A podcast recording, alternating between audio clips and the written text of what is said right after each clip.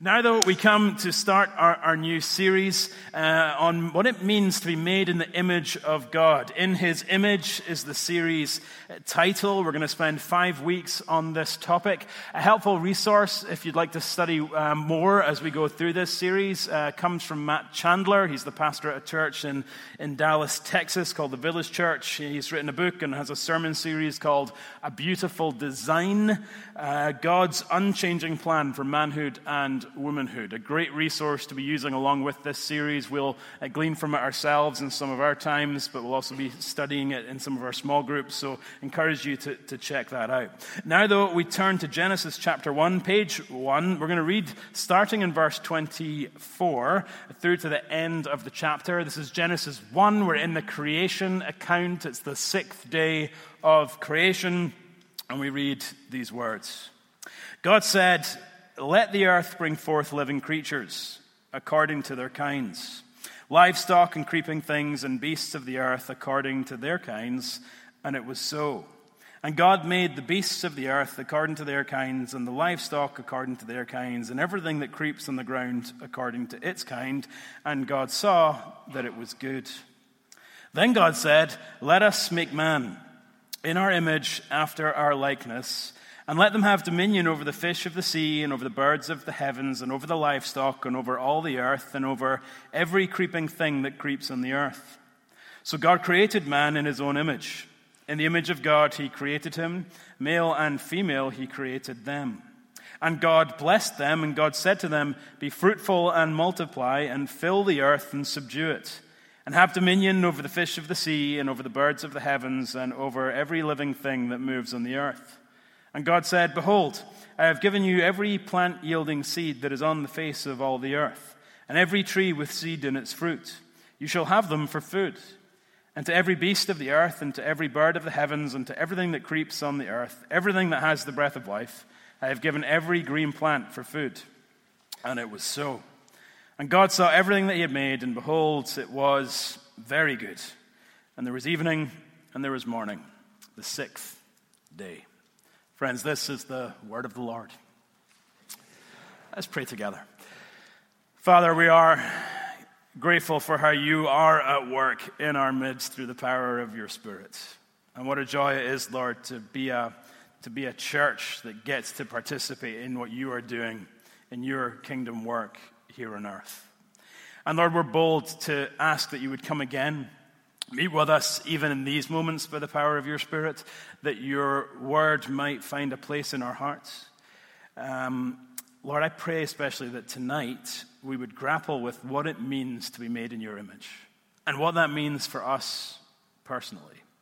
Be with us and be our teacher, we pray in these moments. In Jesus' name, amen. amen.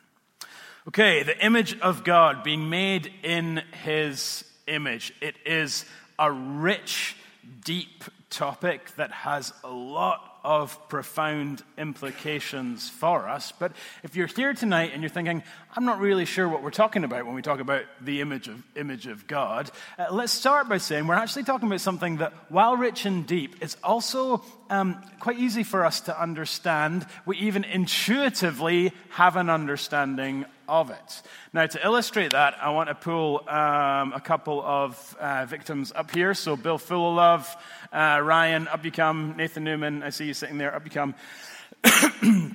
Here's how I want to illustrate um, the intuitive side of this truth. So, um, in, my, in my household, in the Forsyth household, uh, there are seven living souls, okay? And you are going to represent the, the living, breathing creatures in my house. So, Ryan, you stand over here.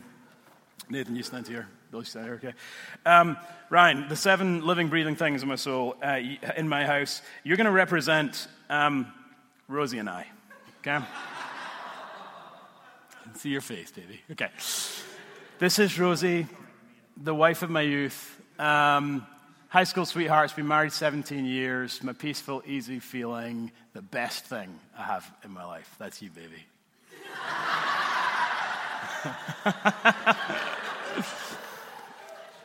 Looking good, buddy. Okay. Um, Newman, you are not the wife of my youth. Um, you represent my kiddos, okay? Here's Clan Forsyth's children Mia, Caleb, Seamus, and Isla. I love these guys. Kids, each of them in their own way, opened up and brought alive a part of my heart that I didn't even know existed till they came along, right? Um, a profound blessing. Uh, second to marriage, the, the greatest gift that, that God has given me on this earth. So I, I love you too, okay? Um, Bill, you represent the seventh living being in my house. I'm allergic to cats. Okay. This is the cat. We have a cat. The cat is called haggis, right? Seems appropriate. Um, when people ask me, oh, do you eat haggis? I always say, well, it depends what you mean, right? So um, I don't eat this kind of haggis. And Bill, I love my wife and I love my kids, and I like you, okay? And I don't care about yeah, you. Yeah, you know, you don't care. You're a cat, you're superior, you don't care. Um, now, of course, it's important, uh, it's actually is important to look after animals. And as part of this Image of God series, we'll talk about the importance of, of stewarding the environment and, and, and caring about the world that God has given us. But here's my question um, Financial hardship hits the Forsyth household. Tragic financial hardship. Who's the first to go? right? Who's the first to go? Now, here's the thing if we were to be utilitarian about it and say, well, which one costs me, which one, you know, which costs the most money, okay? I'm definitely over here, okay? I'm wise enough not to say where over here I am. I'm just definitely over here in this, in this general, in this general direction. Um, Haggis doesn't have a credit card. Haggis doesn't have, doesn't need college savings. Okay? Um, if we're making, you know, a strict financial decision, okay, maybe, you know, but clearly I'm not. Clearly, um, I, am keeping you, baby. Okay, you're you're in. Okay, you're in number one. Um, okay, if we don't think about it financially, but still in a kind of utilitarian way, what about just like fr- from the perspective of of ease and convenience, right? You know, haggis like haggis. I don't stay awake at night worrying about haggis. I have never done that ever, right? Um, I can't say the same about, about this, about this. And yet, and yet, there's no doubt I'm keeping you too, buddy, okay? Um, clearly, uh, if someone has to go, Bill, you're out, okay? You're done. Um, if, if, if, if, if one of us has to leave, the first one that's leaving is Haggis, the cat. Thank you, guys. Great job. You can head back down. Yeah, thank you. Now, the question is why? And of course, we all knew that, okay? When I said, who goes first, no one was like, Rosie. get rid of her, keep the cat, right? Um, we, all, we all intrinsically know that the life of these human beings are much more valuable, much more important than the life of the cat. We're not saying anything mean about the cat, we're just saying we all intuitively understand that humanity is being created separate to, distinct from, and even above the rest of the created order.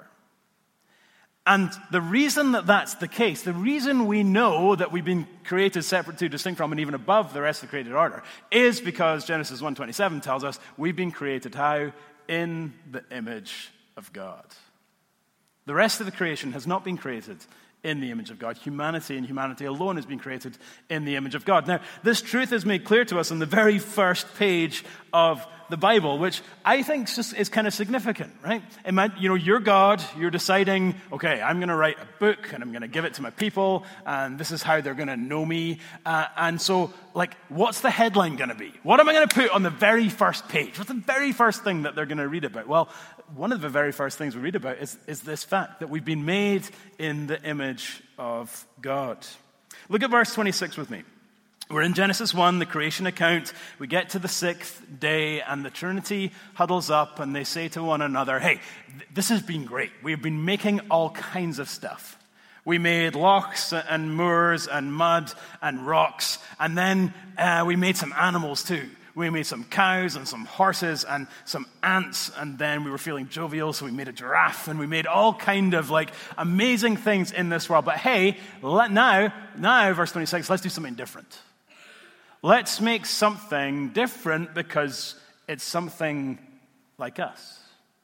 Let's make something like us. Let's make something in our image after our likeness. And so, verse 27, the next verse, you see it there, is the key verse. So, God created man in his own image. In the image of God, he created him, male and female, he created them. Humanity has been made in the image of God, men and women, male and female, together, equally made in the image of God. And it's fascinating because you see how this verse, verse 27, is offset from the, the rest of the text. It is done that way because in Hebrew it's very clear that this is, this is a poem. This is the first poetry we have recorded in, in history. I don't think it was the first poetry ever because I'm sure that before God created humanity, eternity was, was full of verse. We have a creative God who delights to create things. But this is the first poetry that we have recorded. And it's written to celebrate what? It's written to celebrate that humanity is different to, distinct from, above the rest of the created order. It's written to celebrate the fact that humanity has been made in the image of God. So, two questions for our time together this evening. When it comes to being made in the image of God, which seems significant, first question what exactly does that mean? Like, okay, we're in the image of God, but how are we in the image of God? What does it mean to be made in the image of God? And second question, um, what difference does that make? What does it mean? What difference does it make? Let's answer our first question what does it mean to be made in the image of God? by thinking closely about this word image itself and really seeing two things from the text. First of all, we want to see together that to be made in the image of God, according to Genesis, means that you uniquely resemble God. Resemble Him. You uniquely resemble God. So, the Hebrew term image that's used here originally referred to something that had been cut out of a larger object. Something cut out from a larger object. So think of how a statue, perhaps, would be cut out or chiseled out of, of a larger slab. Well, that's the term that's used here to define uh, humanity. There is a family resemblance we take after God. There is a sense in which, in His image, we are literally a, a chip off His block. We resemble him in unique ways. Now, when we talk about this, we're not talking about something physical. We're not saying God made us to look like him, arms, legs, and so on. We know that God is a spirit, he doesn't have, have a body like, like we do. No, instead, we've been made to resemble God in our, in our character and in our, our being. So, three, three quick examples to make this a bit more concrete. First of all, we uh, resemble God in some of our intellectual capacities. We have the ability to reflect. We have the ability to pursue wisdom. Haggis, my cat, does not stay awake at night and think, what is the meaning of life? Right? How can I be a purposeful animal? Um, what is the measure of my days? How, can, how can I make the most of, of this life that, that God has? Haggis doesn't ask that question. Doesn't have that intellectual capacity for wisdom and reflection. We do, and in so doing, we resemble God. Not just those intellectual capacities, though, we also have righteous capacities uh, for morality and ethics. Righteous capacities that make us resemble God. So Haggis has absolutely no angst ever over killing a mouse or anything else she can get her paws on. Humanity, we, we wrestle with questions like this. Is, is it right or wrong to, to do this particular thing? Uh, an example uh, of this came literally over killing a mouse. I, I got a, a call one day when I'm at home, and it's my wee girl Isla, who's about four at the time, down in our basement, and she calls because Haggis has, has killed a mouse in the basement. Okay? So I go running down, and it's nearly true. Like Haggis has almost killed the mouse. The mouse is like nearly dead, right? Um, now, Haggis, she's totally chill. She's just batting it around, you know? She's just playing with it. Um, Isla, on the other hand, is, you know, she's devastated. Why? Because, I don't know, she thinks this is like Tom and Jerry to her, okay? She's heartbroken. Um, so I say, never fear, and I pick up a bit of cardboard that's in our basement, and I scoop up the mouse, and I take it out to our backyard, and I was just going to throw it like in the bushes, but I kind of felt really sorry for the mouse because it was really it was definitely going to die, but wasn't quite dead yet, right? So I decided to put it out its misery. You know, you understand my motivation here, okay? So I fold the cardboard up and I put it on the ground. Okay? I look up.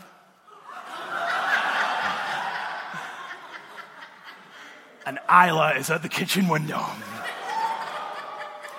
And she is looking at me like, what kind of monster is my father? right? It was terrible. I don't know if she's forgiven me yet. Um, where was going with this? Oh, yeah, point being, that four year old hasn't been taught about this, doesn't, you know, it's not some result of some big philosophizing, just has an intuitive sense of, of being afraid is this the right thing to do or not? Is this right? Is this wrong? Is this good? Is this bad? As a four year old, we intuitively understand those things. Haggis doesn't have any of those qualms. Why does humanity have all of those issues? I would say good, healthy issues. Well, because we've been made different to the rest of creation, made in the image of God. We have this kind of righteous capacity. An intellectual capacity, a righteous capacity, we could go on, kind of holy capacities that we have uh, that are, uh, resemble God uh, for mercy, for, for grace. You know, Haggis doesn't care if you're mad with her. She doesn't care if you've had a long day. She doesn't care about these things that we would care about with each other.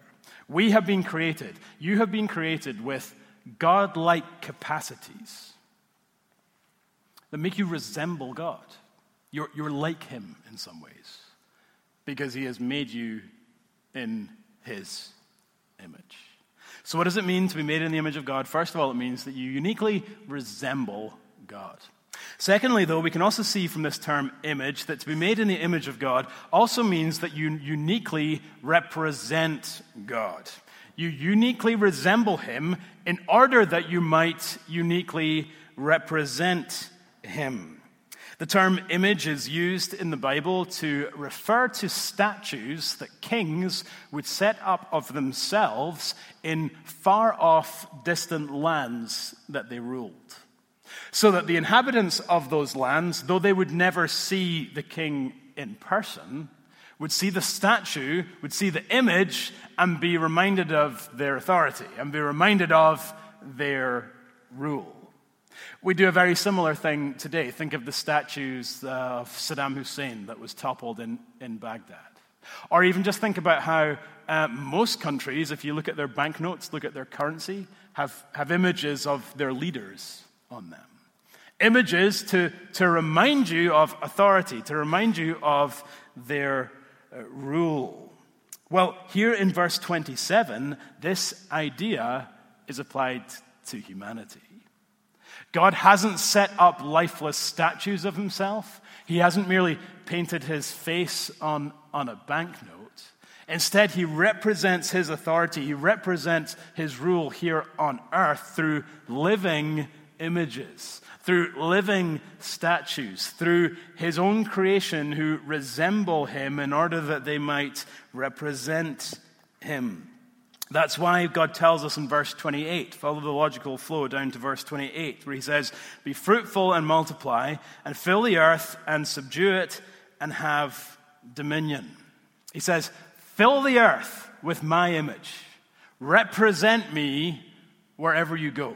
I have made you to be uh, like me, to resemble me, in order that you might represent me throughout the world. It is like I am making you my ambassadors to the world, and I want you to steward the world on my behalf. So, what does it mean to be made in the image of God? These two things, at least. First, that you uniquely resemble God. You have capacities that the rest of creation doesn't, that make you like Him. Secondly, he has, he, has, he has made you this way in order that you might represent Him here on earth, that you might make His presence known wherever you go. Question one What does it mean? Question two um, What difference does it make? What difference does it make that we've been made in the image of God? In many ways, the answer is all the difference in the world. And we're going to spend the next four weeks, five weeks together unpacking the difference that it makes to how we think about our purpose as men and as women, to how we think about our, our, place on this earth, to how we think about some of the thorny and challenging questions that come up in our culture around gender and sexuality and so forth. The image of God speaks to all of these issues. But today, as we begin this series, I want to narrow the focus and solely try and apply this teaching, what it means to be made in the image of God, just to ourselves. We're going to get to the broader implications, but tonight I just want to try apply it to ourselves. Uh, C.S. Lewis wrote uh, famously and powerfully about how the image of God should change how we think about each other. There's a, a small book called The Weight of Glory where he says, There are no ordinary people. You never talk to a mere mortal. Nations, cultures, arts, civilizations, these are mortal, and their life is to ours as the life of a gnat. But it is immortals whom we joke with, work with, marry, snub, and exploit. Next to the Blessed Sacrament itself, your neighbor is the holiest object presented to your senses.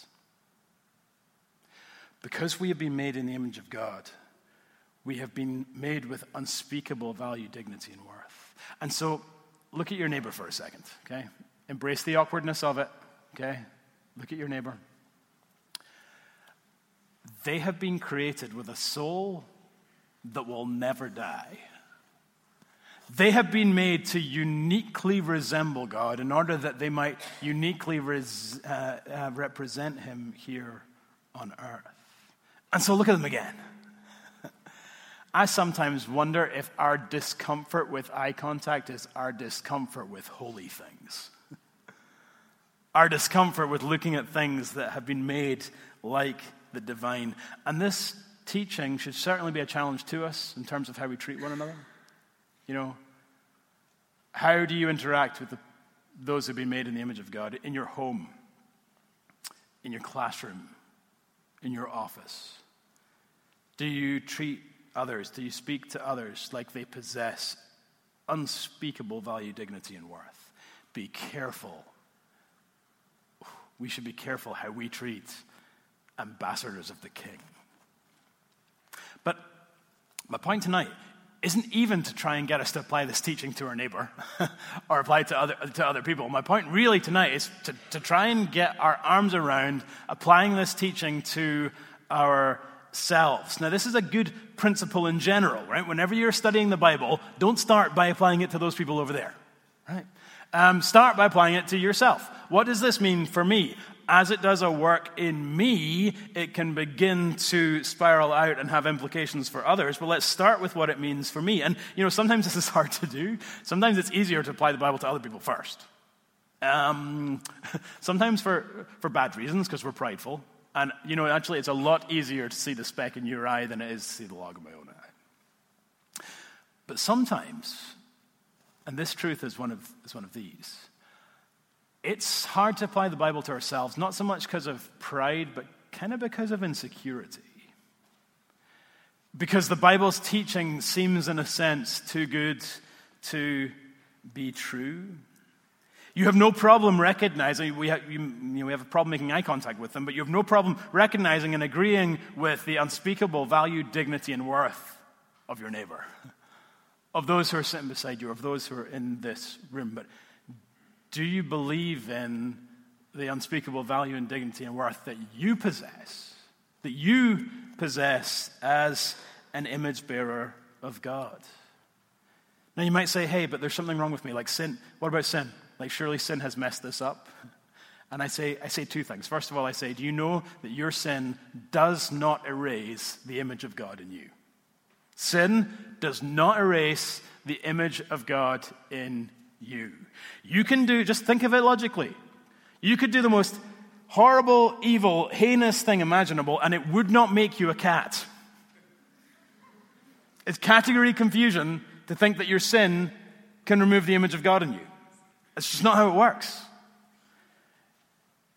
Yeah, you've been made to uniquely resemble Him, uh, that you might represent Him, and, and, and maybe there are ways that you haven't been living into that image and ways you haven't represented him well. Sure, all those things can be true, and those things are true indeed for all of us, but none of them change the fact that you are still made in the image of God. Secondly, lest it not forget the gospel. To this doubt that says in us, yeah, there's something wrong with me, the gospel comes and says, yes, there is, and we've dealt with it. For the sin that is in you, the ultimate image of God has come in Jesus Christ. And he has lived and he has died and he has risen to conquer all of our sin and all of our brokenness so that your sin is forgiven full and free and you can begin to enjoy the freedom of joyful obedience.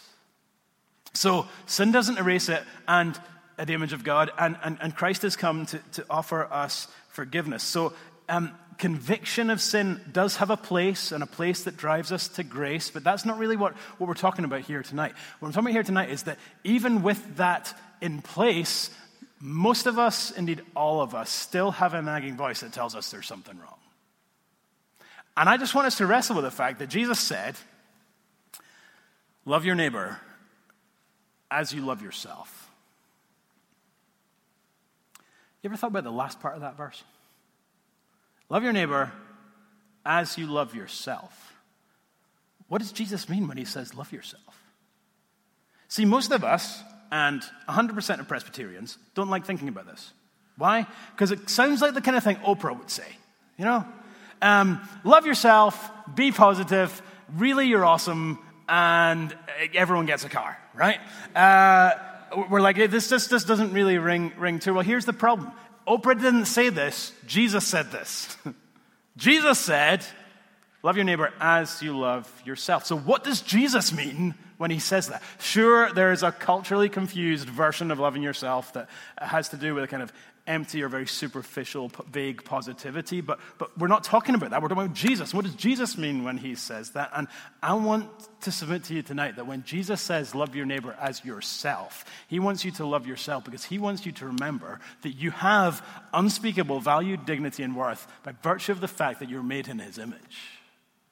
You love yourself when you remember that you're made in the image of God. And so, what are these nagging insecurities that you have? Right? Maybe you're the teen who's struggling to find their way, struggling to fit in, longing for some good friends. Maybe you're the high school senior waiting to hear back from all those colleges that you want to attend.